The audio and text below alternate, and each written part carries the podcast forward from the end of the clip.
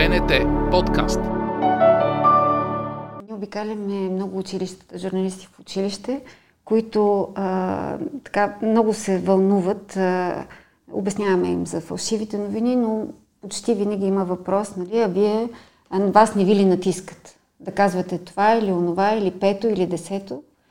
И аз им казвам, че да, наистина натискат ни, но, но ние заради на собственика си, заради така ангажимента и а, усилието да сме обществена телевизия, а, вероятността да, да, да поднесеме а, лъжлива новина е а, много малка.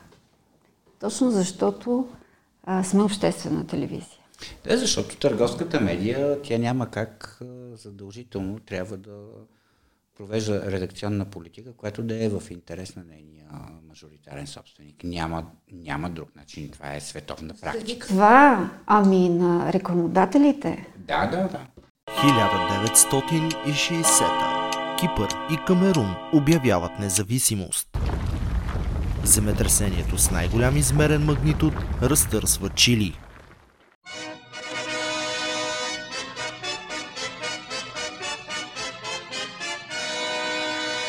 А на 20 юли 1960 в ефира се излъчва първата истинска новинарска емисия в България –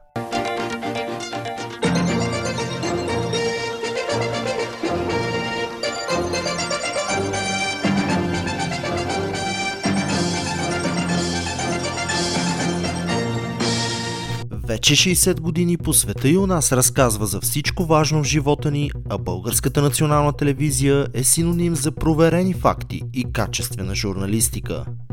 Днес емблематични лица от екрана застават зад микрофона, за да споделят с нас как да отсяваме фактите, как да не станем жертва на дезинформация, как да плуваме уверено в морето, в което всеки е медия.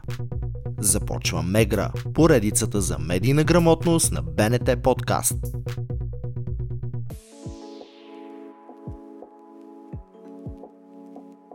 Здравейте, аз съм Антон Андонов, а вие сте с пети епизод на Мегра, подкаст поредицата, в която показваме как журналистите от Ньюзрума с най-голямо обществено доверие работят, за да гарантират достоверна информация и качествена публицистика.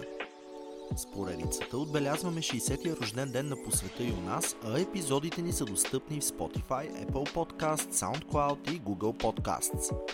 Вярваме, че подкастът ще е полезен както на обикновените потребители на информация, така и на студентите по журналистика. Затова можете да ни откриете и на обновения новинарски сайт на Българската национална телевизия bnetnews.bg. Ето какво се случи в миналия епизод на Мегра, когато ни гостуваха Надежда Василева и Александър Марков. Много трудно хората могат да, да разберат откъде да четат и на кое да вярват. Вече има толкова много сайта, че ако не ги следиш постоянно, трудно можеш да разбереш кой какъв интерес защитава. Сега аз като журналист мога да... Нали, това не е работа да го четеш всеки ден всякакви безумици и горе-долу след време успяваш да схванеш този всякакъв интерес. Защото всеки защитава някакъв интерес от частните медии. Това няма нищо лошо в него. И когато схванеш кой стои зад някой сайт или какъв интерес защитава, ти е по-лесно да наблюдаваш развитието, но ти знаеш, че тази новина е повлияна по някакъв начин. Обаче за обикновените хора, които да речем цял ден работят нещо друго, изведнъж отваря Фейсбук, да речем, и вижда някакво скандално заглавие, което е супер привличащо, но не му е трудно да схване, че това е някаква фалшива новина или защитава някакъв правен интерес.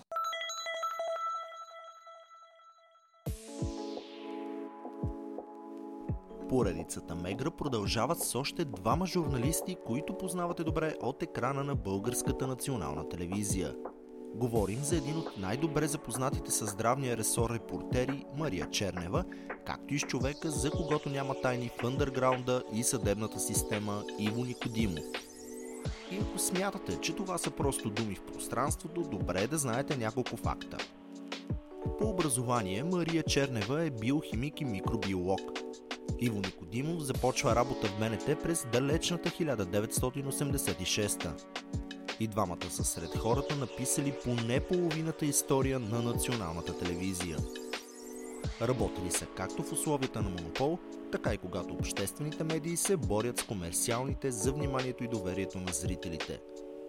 Те нямат много време за губене, затова бързам да кажа здравейте на Иво Никодимов и Мария Чернева. Здравейте. Всички говорим за спазването на журналистическите стандарти, но а, вие двамата сте репортери. Как тези журналистически стандарти се спазват на терен, когато си в епицентъра на събитията? По същия начин, сигурно, вероятно, както и в периферията, спазването на журналистическите стандарти при нас е нещо като с карането на кола. Нали, имаш някакви рефлекси, същото и с спазването, и не го мислиш много, същото и с спазването на журналистическите стандарти, то е като начин на мислене. Просто не го мислиш, това сега стандарта ли е, не е ли. Независимо от ситуацията, реагираш по един и същи начин. Сум, ако трябва да допълня Мария. А, просто трябва да мислиш и да не си позволяваш неща, които са очевидно, очевидно нарушение на, на стандартите. Спомням си, например, когато беше случая с влаковата катастрофа в Хитрино. Да, Хитрино. Хитрино. А, там направ... а, се удивих от това как масово не се спазваха журналистическите стандарти. Като започнеш от това, че видяхме репортери в болницата, които питаха пострадалите защо са в болницата. Нали? Нещо, което е очевидно. И стигнахме до това, че видяхме репортери, които си позволиха да влязат в опасна зона с изтичащ газ и да светят там с фенерчета, където една искра можем да се сетим какво може да се случи. Вие двамата отговаряте за специфични ресори. А, с какво криминалните и здравните теми са по-различни от другите? Да, по-различни са с своята специфика. Да кажем, здравните теми а, искат много повече а, разбиране на една специфична материя. А, както казвам често, това си е друго висше.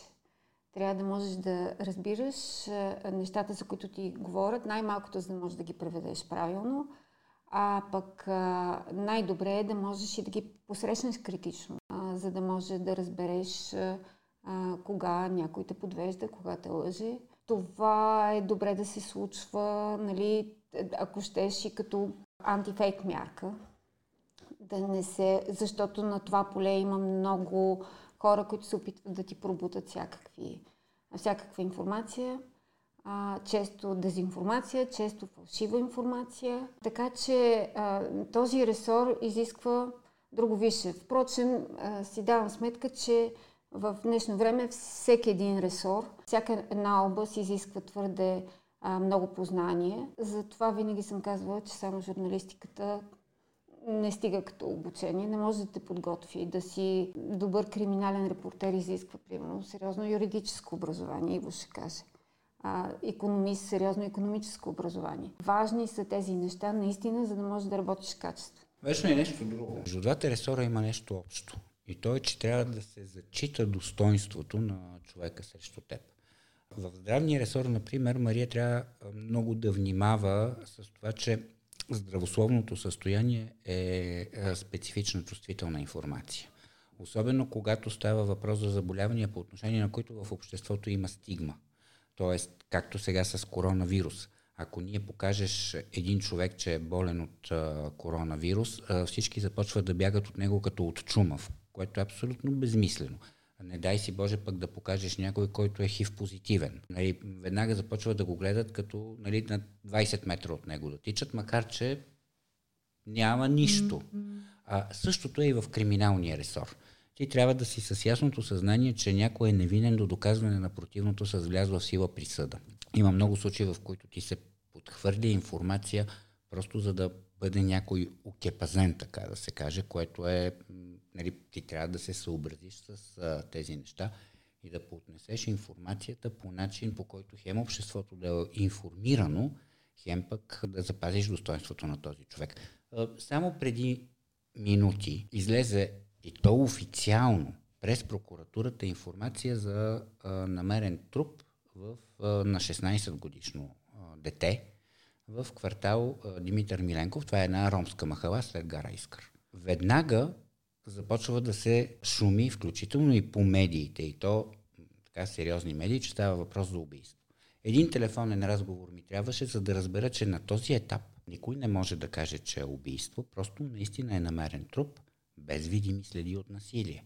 Тоест, ако изхождаме от тази гледна точка, най-вероятно става въпрос за някакъв вид естествена смърт Представете си какво се случва, когато ти отидеш там да снимаш, но обиколите една група хора и започнат всякакви конспиративни неща да а, ти говорят, които ти изведнъж ретранслираш през екрана на една медия. Можеш това, което се случи в Катуница, може да ни изглежда като тих пролетен повей в сравнение с това, което може да се случи, ако се подадеш на подобни теории. Ситуация, в която излиза непроверена информация или може би недостатъчно коректна, защото да не се лъжем, безгрешни хора няма. Но тази информация излиза в утвърдени, добри, качествени медии. Реално тя се превръща по този начин във втория, третия източник, с който можеш да свериш дали нещо е достоверно.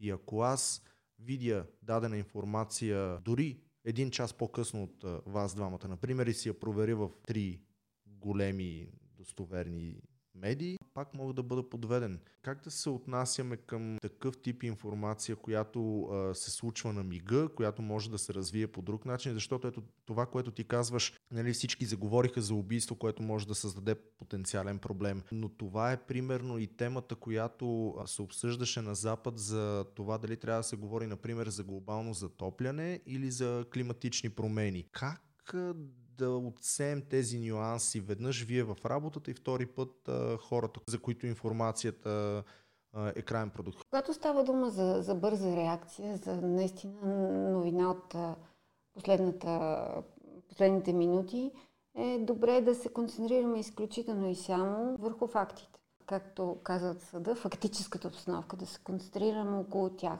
И като зрител го говоря, и като а, журналист.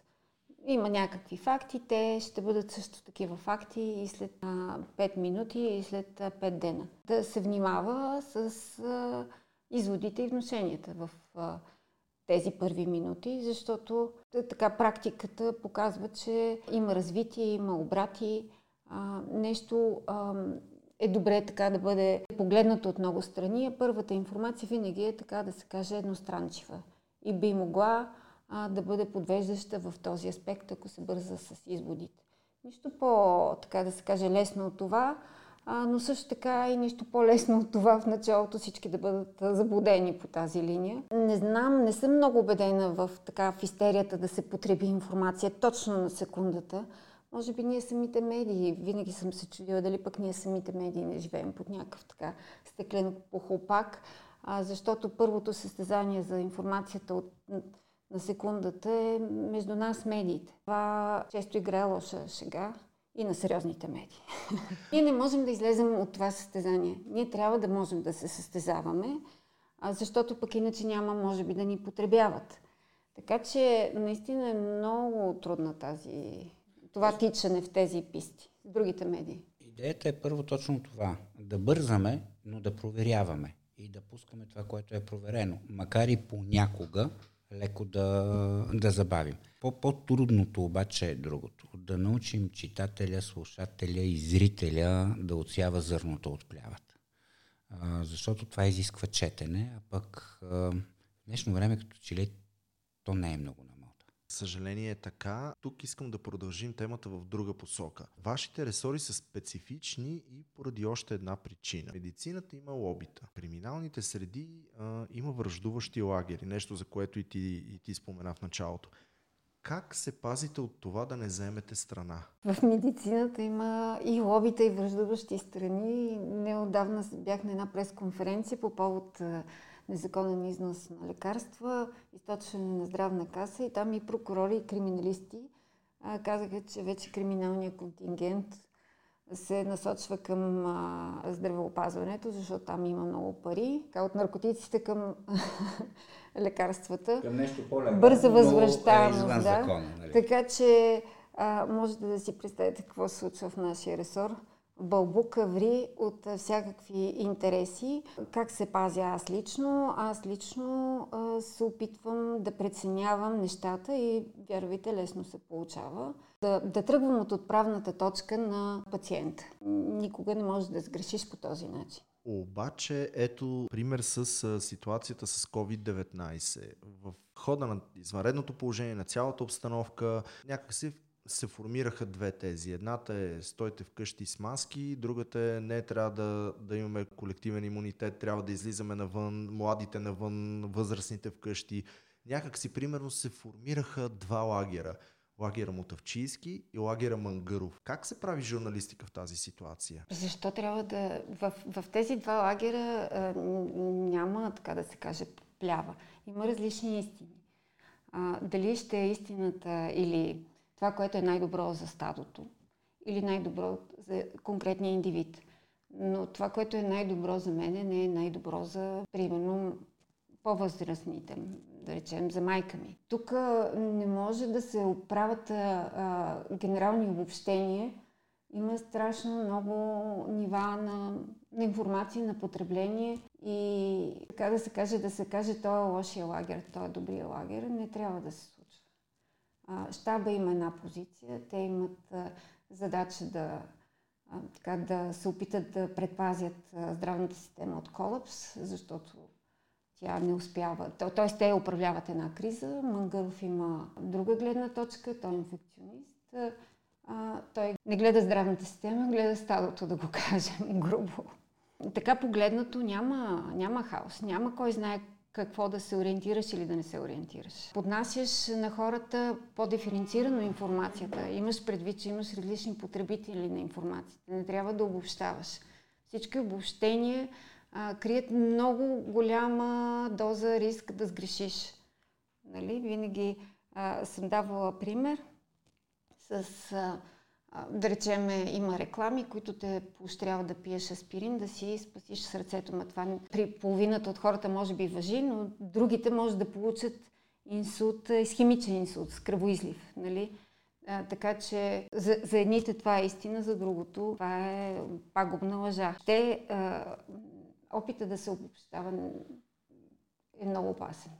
Обаче ти каза, има няколко истини, но тук нещо, което ми прави впечатление, което коментирах и с колегите в другите епизоди на, на, на подкаста, някак си, освен термина фалшиви новини, в последните години стана много моден и термин на альтернативни факти. Има ли такова нещо като альтернативни факти според вас? Има. Ето, например, да вземем, понеже ти каза за това, че в андерграунда, в престъпния свят има много а, противопоставяне, много войни. Значи те са нищо в сравнение с войните, които можеш да видиш в съдебната система между юристите и така нататък. И сега, дали има альтернативни факти? Ми да вземем пак ситуация в момента. Големия спор а, за това трябва или не трябва да има колекторски фирми. Какво трябва да правят колекторските фирми и какво трябва да правят съдебните изпълнители. Еми, естествено, че има. Тоест, интересите на една група длъжници са едни, интересите на друга група длъжници са други. И ти измежду Говорим за факти, без за альтернативни. Ами да, за... Е, къде са тези еми, Ето, имаш альтернативни факти. Тоест, имаш едните факти, че ако влезеш в частното съдебно изпълнение, дългът ти се увеличава два пъти и половина.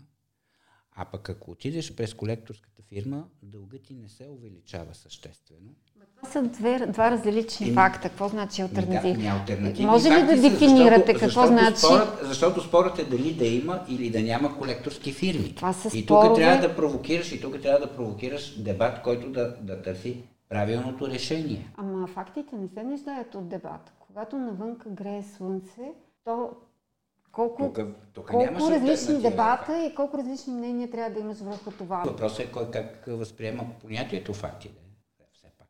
Ни факт. Не, факта си е факт. Колко, колко пъти трябва да го възприемаш факта като факт. Трябва да имаме някакви опорни точки. Не? Нещо, което нали, да можеш... Може би. А, върху което да все пак да градиш. Не можеш да кажеш, че факта не е факт, защото има и альтернативен такъв. Нали? Това не е материя, антиматерия. До там ще го докараме. Нали? Само това е в а, а, елементарната физика, в едни други измерения има и антиматерия. Факта си е факт. Термина альтернативни факти много често се смесва с тези и с гледни точки. Това е друго. Да, тезата трябва да се опира на някакви факти, но, но не е задължително, защото понякога а, някои тези се отстояват много, а, много агресивно, някои тези се отстояват много дълго, но те не, не се опират на фактология. Докато фактите наистина са си факти. Тоест, може ли да има някаква альтернатива винаги? Има ли изобщо такива случаи, в които има альтернативни факти или черното е черно, бялото е бяло? Има полутонове, ама наистина някой може да каже, ох, най... излезе слънце много кофти, друг може да каже, бе излезе слънце, това е чудесно. В смисъл има различна употреба на този факт, ма факт е слънцето, нали? А, не може да няма, т.е. не може на факта да има альтернатива на факт. Трите белнейски. Имаме ли факт, че двете сестри са убити? Имаме. И Така. кое е альтернативният факт? Момент. Имаме ли факт към днешна дата, защото има влязла в сила присъда, кой е техният убиец? Теоретично имаме факт, доколкото Имаме. има присъда. Имаме има присъда, има присъда и човек, който излежава тази присъда и това е Лазар Колев. Така, той излежава тази присъда. Защо? Защото имаме няколко факта че върху телата на тези момичета има негов биологичен материал, който обаче какво доказва? Доказва, че между тези момичета и него е имало физически контакт. Наличието на биологичен материал не доказва убийство. Защо имаме факта, че той е осъден за убийство? Защото той се изправя пред съда и твърди, че никога не ги е виждал и не ги е познавал и никога не ги е докосвал. Тогава съда приема тезата на друг свидетел, който разказва, че пред него Лазар Колев е разказал за това убийство, за вярна, а тезата на Лазар Колев, че не ги е виждал и не ги е познавал за защитна. Лазар Колев обаче беше влязъл пред, излязъл пред съда и беше казал, да, аз се видях с тези момичета, ние имахме интимен контакт с тях, оставих ги на гарата край Пазарджик и след това не знам какво се е случило. Максималният факт, който щяхме да имаме, е, че той е будствал или злоупотребил по друг начин физически сексуално с тях, не че ги е убил. Пак- Сега, хайде тук да видим, момент, хайде тук да видим, а, нали, имаме ли альтернативни, нямаме ли альтернативни факти. Тоест, това е някакъв спор, който трудно можем да... Не знам, Объркващо е. Не, не може да е толкова объркващо.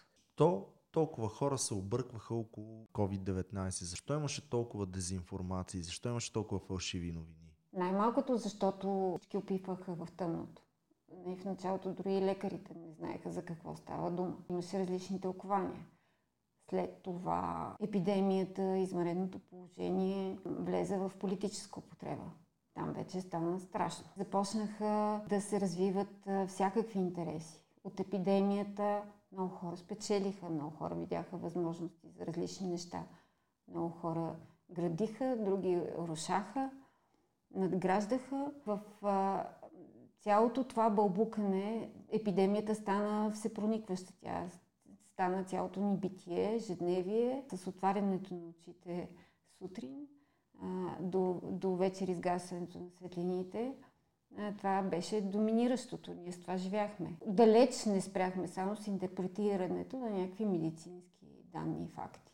Нормално се намесиха всякакви а, интереси, информации, дезинформации, кога целенасочено за постигане на определена цел, кога не. Професор Дидие Раут, който издаде няколко държави, включително и в България, книгата Епидемиите, истински опасности и фалшиви тревоги, казва в книгата си, а, някак оставя там впечатлението, че медиите много преекспонират кризисни ситуации, свързани с здравето. Се съгласите ли с това? Ми, какво да ги правим? Да ги помалуважаваме ли? Кризите, кризите са, това са кризи. Разбира се, че се преекспонират и приемам това за нормално. Друг е въпросът, че тази епидемия специално, тя не, не прилича на нищо до сега, може би заради информационната среда, в а, която а, вирее.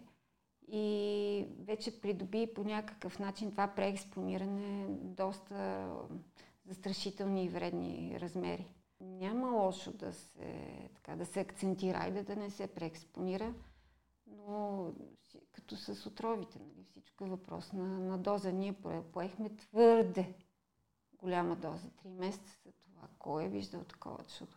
Преекспонирането дори до някъде, да речем, би могло да е полезно, защото да изостри вниманието, защото трябваше да се изостри вниманието. Хората трудно се прощават с някои навици, за да, така, да промениш начина им на живот, малко леко трябва да ги постреснеш. Малко леко.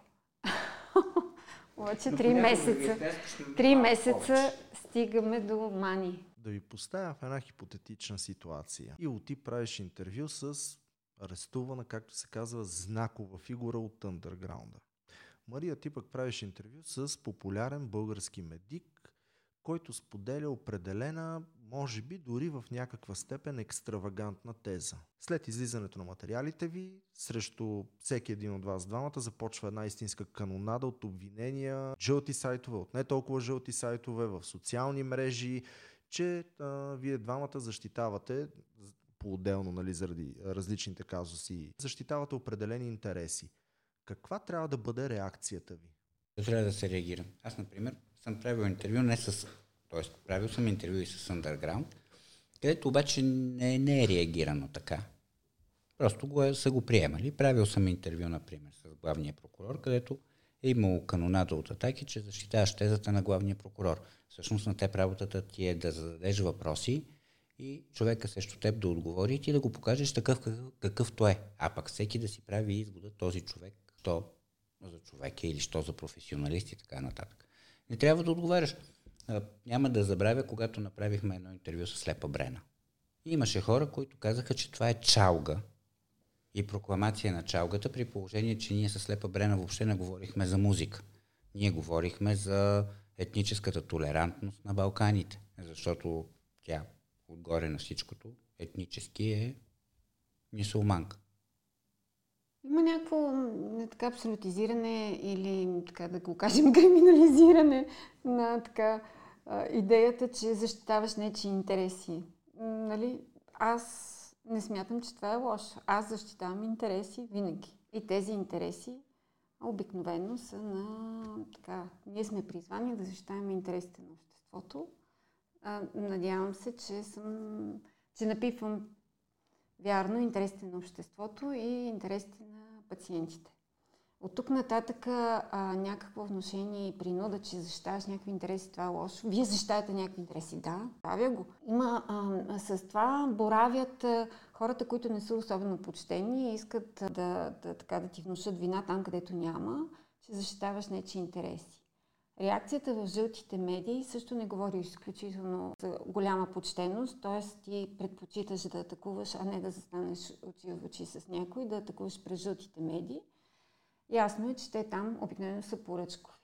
Така че не всяка реакция в жълтите медии срещу материал твой или а, интервю трябва да се приема с безпокойство. Отбелязваме го като, да речем, аз лично а, по някой път а, така със задоволство дори смятам, че тук добре сме настъпили, а щом реагират така, като не реагират така, започвам да се значи, притеснявам. Започвам да се притеснявам. Така че а, ето това вношение е много неприятно. И така боравят обикновено непочтените хора.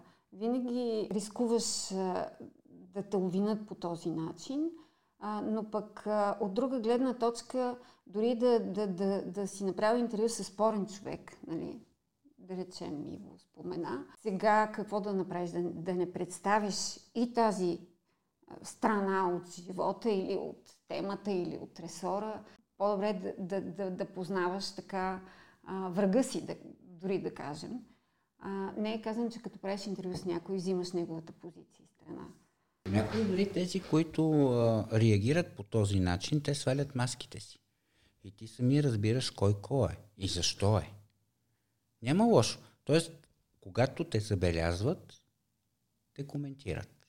Когато не те забелязват, никой не те коментира.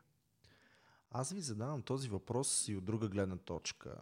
В началото на 90-те, може би обществото у нас беше поляризирано а, на леви и десни, БСП и СДС. Последните години, като че ли социалните мрежи в някаква степен започнаха да поляризират обществото на тези нагледни точки. Възможността всеки да изкаже свободно мнението си, което само по себе си е страхотно, направи така, че много хора да са журналисти, много хора да са медии. Респективно, когато някой от вас произведе журналистически материал, той може да бъде подложен точно такива полярни реакции в социалните мрежи. Дори не говорим за защитаване на интереси, за, за политическа окраска евентуално.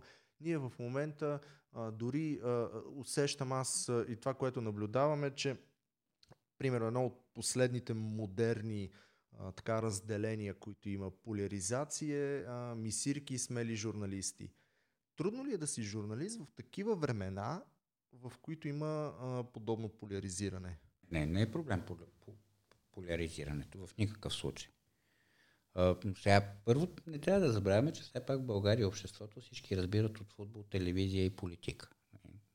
Тоест, Каква трябва да е работата на журналиста? Трудно е, трудно е а, да бъдеш в а, среда, да си журналист в среда на хора, които не се подготвят и не четат. Това е трудното. Иначе да, съвсем нормално е, когато си в центъра на терена, да те атакуват от всички места. Няма лошо в това. Нека да атакуват. По-трудното е да, да противостоиш на очевидната глупост. Така да го кажа. Хора, които се събуждат и започват да питат това, което им е хрумнало, докато пият чашата кафе, а не докато са прочели нещо, за да се ограмотят по определена тема. Особено трудно е в ресора на Мария. Защото ако има нещо, което видяхме по време на така наречените брифинги на щаба, ние видяхме една канонада от безумни въпроси. Някои от които стигнаха до канализацията и до а, нали, да се зачудиш тези, които задават тези въпроси, какво ядат. Този ред на мисли, Българската национална телевизия е подписала етичния кодекс на българските медии. Освен това, през годините често а, има обсъждания, давани са редица български и чужди примери за, за етични стандарти, за базисни журналистически правила. Кои обаче са вашите лични принципи, които всеки един от вас изповядва всеки ден в работата си? Етичният кодекс написан, да, но иначе той е, бих казала, а, начин на възпитание, на поведение. Жалко е, че трябва да бъде написан. Тоест, жалко е, че се налага да бъде напомнян а, на колеги, дали са журналисти, или тъй като в професията попаднаха много случайни хора, за да могат да го спазват. Не, че написването им води до някакво спазване. А, смисъл, самия факт, че има написан етичен кодекс, който напомня какво трябва да е поведението, е тъжен. Но е добре, че все пак го има, защото е по някакъв начин отправна точка. Иначе дори и зрителите могат да се изгубят, въпреки че едва ли имат предвид етичния кодекс на журналиста, когато гледат някой материал. Всеки възприема и потребява информацията, която ние поднасяме по много различен начин. Чак се изненадваш по колко различни начини може да бъде прият един твой репортаж или една твоя информация, която си взела. Аз съм, лично съм се изненадвала. Тези, които не го могат, това не го могат. Които не разбират и, и по-скоро приемат по някакъв начин поведението в социалните медии като, като начин на писане и на журналистика. Тук има едно огромно объркване и в социалните медии, именно заради това огромно объркване, много често се получава колизия с етичния кодекс. Леле, много сложно го казах, не знам дали стана ясно. Май не. Ами, то стана ясно, стана ясно всъщност. Ами, сега, да, не е нужно да е написано на книга, за да го спазваш. Нужно е да имаш необходимата професионална лична хигиена. Знаеш, че срещу теб а, стои винаги човешко същество, чието достоинство ти не трябва да по никакъв начин да тъпчеш. Напротив, трябва да пазиш, дори да знаеш, че срещу тебе това е един детеубиец. Това е, ако спазваш това елементарно правило, мисля, че в никакъв случай няма да прекрачиш границите на... Но има опасност да прекрачиш тази граница, именно заради големия натиск и на социалните медии, и на обществото. А, някакси човек Той започва да се губи. Зле разбраната конкуренция. Ако нямаш добре изградена личностна основа имунна система, можеш много лесно да се подведеш. Много колеги бъркат маниера и писането в а, а, социалните мрежи като, като вид журналистика. Натиска, ето сега с брифингите в щаба, натиска отвън и в социалните медии беше върху колегите репортери или да го кажем задаващи въпроси беше ужасен. Аз мисля, че истинските журналисти и репортери се отдръпнаха, защото това се, създаде една среда, в която дори нямаш право да зададеш глупав въпрос. Това трябва да е наше право. Тоест, докато ти не изчистиш сам за себе си дадена информация и, и, и ако не я разбереш правилно, трябва да можеш да зададеш прави, каквито и да е въпроси, нали? за да можеш да си изчистиш главата, за да можеш да го напишеш. Това не ни беше позволено да, да се случва, тъй като от сутрин до вечер задавахме въпроси. Е, така живеехме с епидемията. Там не можеше само един репортер да, да отразява всичко. Тоест не можеше да отидеш на тези специфични пресконференции подготвен. Нали? Отиваха и криминални, и социални, и всякакви. Аз съм молил да не ходя и не съм. И репортери, Просто да. щастие беше, че, че, че, че стигнам до там. Крайна сметка най-устойчивите останаха там, които така имаха, видяха, провидяха в тези брифинги една друга а, изява, личностова. Тоест, своя звезден миг, макар и кратък. Така че тези брифинги бяха едно голямо изпитание. Ами, За съжаление... Изпитание, разбирате ли, ти отиваш там и чуваш как някаква пита дали тамяна по някакъв начин влияе на коронавируса. Ми извинете. Ама, Иво, не дай така. Тази така е. някаква състамяна е добре да си го изясни, а не да го напише. И натиска да не се задават такива въпроси, само защото брифингите бяха публични, е, е ужасен и мисля, че доста неприятен за, за, за журналистиката. Обществото трябва да си даде сметка до какво води това, този натиск. И за мисирките, и за всичко. Това е част от нормалната ни работа, да можем да задаваме всякакви въпроси, да ги изчистим. За съжаление, те бяха станали публични. И понеже хората си седят вкъщи, от сутрин до вечер нямат си друго за коментиране, коментират журналистическите въпроси. И, и така се хвърли една сянка към нашата работа, от която н- нито свободата на словото печели, нито така усилията да се а, решат някакви, дори антифейк а, мерки. Много загубихме по тази линия. По различен начин ли потребявате информация, когато сте в нюзрума и когато се приберете вкъщи? Не, всъщност а, ние не се прибираме в къщи, нито аз, нито Чернева.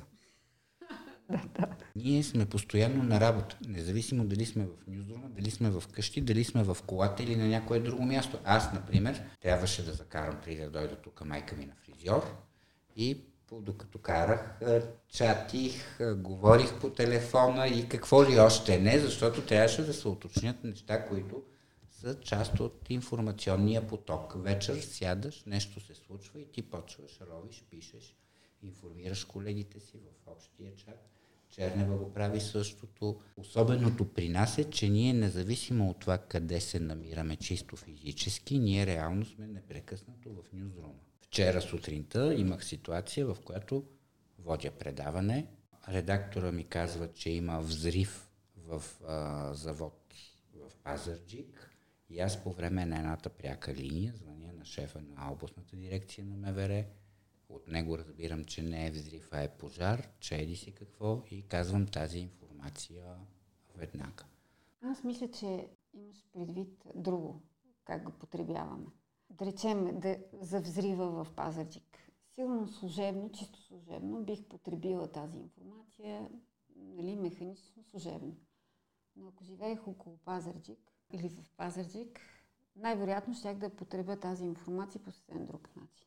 Около взрива или около даден репортаж, аз ме, не знам да речем, гледам, Ма друга не, гледна не точка изпадва. ти Аз съм дам. изпадал в ситуация. Прибирам се в къщи, паркирам и взимам покупките, които съм направил, да ги занеса на майка ми, на баба ми и на детето, защото ще правят нещо, пък аз имам след това така любовна среща. Не, аз не ти противореча, бе. добре да и излизам и чувам, че женски писък, който идва от а, подземните гаражи. Насочвам се на там и виждам на Иво Марков съпругата, бащата на този Джорджо, който стана жертва на наглите удолечен. Да, виждам на Иво Марков съпругата, на трупа на Иво Марков, застрелян пред гаража, защото той ми е съсед. И ми, ето, как потребявам тази информация? Чисто професионално. Оказа се даже, той тогава през център на МВР ме питаха как така си тук преди нас. Оказа се, че аз съм подал сигнала за убийството на Иво Марков Веднага след това съм извикал телевизионен екип да дойде да снима. Информацията Добре, ние винаги кажи ти какво имаш. служебно. Кажи ти А- какво ако имаш трябва предвид. да съм честен, аз имах трето нещо предвид. Айде сега да видим да отговорим на въпрос. Готвейки се за дадена тема или, или, или за даден материал, който има да правите, вие четете по един начин информационните източници, четете по, по един начин или се готвите по един начин всичко, а като се приберете вкъщи, може това изобщо да не ви е тема, да поглеждате други а, сайтове, да четете а, а, други вестници или списания или да гледате а, други неща по телевизията. Ние вкъщи се подготвяме и четем. Ние не можем тук. Ние тук трябва да сме подготвени. Значи, ти си тук си на училище. Вкъщи пишеш домашното за следващия ден, като си на училище. Няма друг вариант. Още повече, със сигурност ние потребяваме информацията от медиите по, по доста различен начин, най-малкото защото познаваме колегите. Много често, като ме питат а, за нещо, викам къде го прочете, аха, еди къде си, колежката работи добре, вярвай на това. Или а, къде го прочете, аха, значи а, може да смяташ, че истината е точно обратната на това, което си е по написали там. Така че дори и е, служебно, нали, професионално, по някой път това ти дава ориентир, като знаеш кой как пише. Дори тогава можеш с голяма доза вероятност да се ориентираш къде е истината, дори да не направиш лична и собствена проверка, което се стремим винаги да правим, но не винаги може да се ориентираш бързо и веднага на къде да тръгнеш. А в този смисъл няма друг тип употреба на информацията. Не, никакъв случай. Случвало ли ви се да бъдете подведени? Вероятно, подведени, употребени. Да. Случвало се. Какво сте взели като извод след това? Как? Когато, значи, то се, случ, се е случвало и е имало случаи, в които може би не си разбрал, както казва Мария, вероятно. Имало е случаи, в които си разбрал. Когато си разбрал, просто а, имаш едно ум за този източник, който те е подвел или който те е употребил. Сега, нали, аз в случая бих могъл и с имена да говоря, но не е много окей. Подвеждането, употребата даже става по някакъв път от, дори от офи- официални източници, от Да, официални от институции даже. Дали ще е целенасочено или дори не, не особено целенасочено, в тези институции също работят някакви хора, които също грешат или пък настояват, така да се каже, да насочат вниманието в друга посока, да отклонят вниманието. Абсолютно никой не е застрахован а, от а, това. Усещала съм се, че съм употребявана или пък, че някой ме заблуждава. Не, даже за, заблуж... за заблудата, откровената, тя доста често се случва. Винаги давам знак на зрителя, че това е така, по някакъв начин проблем. Дали ще бъде с... Преразказахме мнението му според еди кой си, еди кой си смята, че но. Нали, винаги правим една оговорка. Така да се каже, не можем да сме е, абсолютно да, да защитиме. Дори, дори това е част от нашата работа, да дадем информация. Нали? Ето този иска да те подведе така, пък онзи иска да те подведе иначе. Хайде така ще кажа, че е било преди много-много години на бивш вътрешен министр, който подведе бивш главен прокурор, по-бивш главен прокурор даже, защото сега нали, така, някой да не се почувства обиден, което стигна до така едни много сериозни сътресения по върховете на, на държавата. Тази година по света и у нас става на 60. Защо зрителите трябва да се доверят на новините и публицистиката на БНТ? Най-малкото заради възрастта. Възрастта значи повече опит. Много повече направени грешки и получени от това. Опита в нашата журналистика е важна и аз е, лично винаги се тревожа, когато така се вади, вадят така нови лица, съвсем прохождащи млади журналисти, които обаче нямат опит. Изглеждат добре, но нямат опит. Мисля, че успяваме да съчетаем опита и добрата визия и нямам какво повече да кажа. Това е много важно. Защото сме се научили да бъдем обективни и да казваме това, което е сигурно, че се е случило. Защото не си измисляме събития просто за да правим някакви ефтини сензации, както това, за съжаление, дори в други сериозни медии се случва. Нас това, което излиза на екрана, е наистина случило се. Защото е имало години, в които са казали, че нещо не се е случило, защото не е казано в посвета и у нас. И този опит го имаме.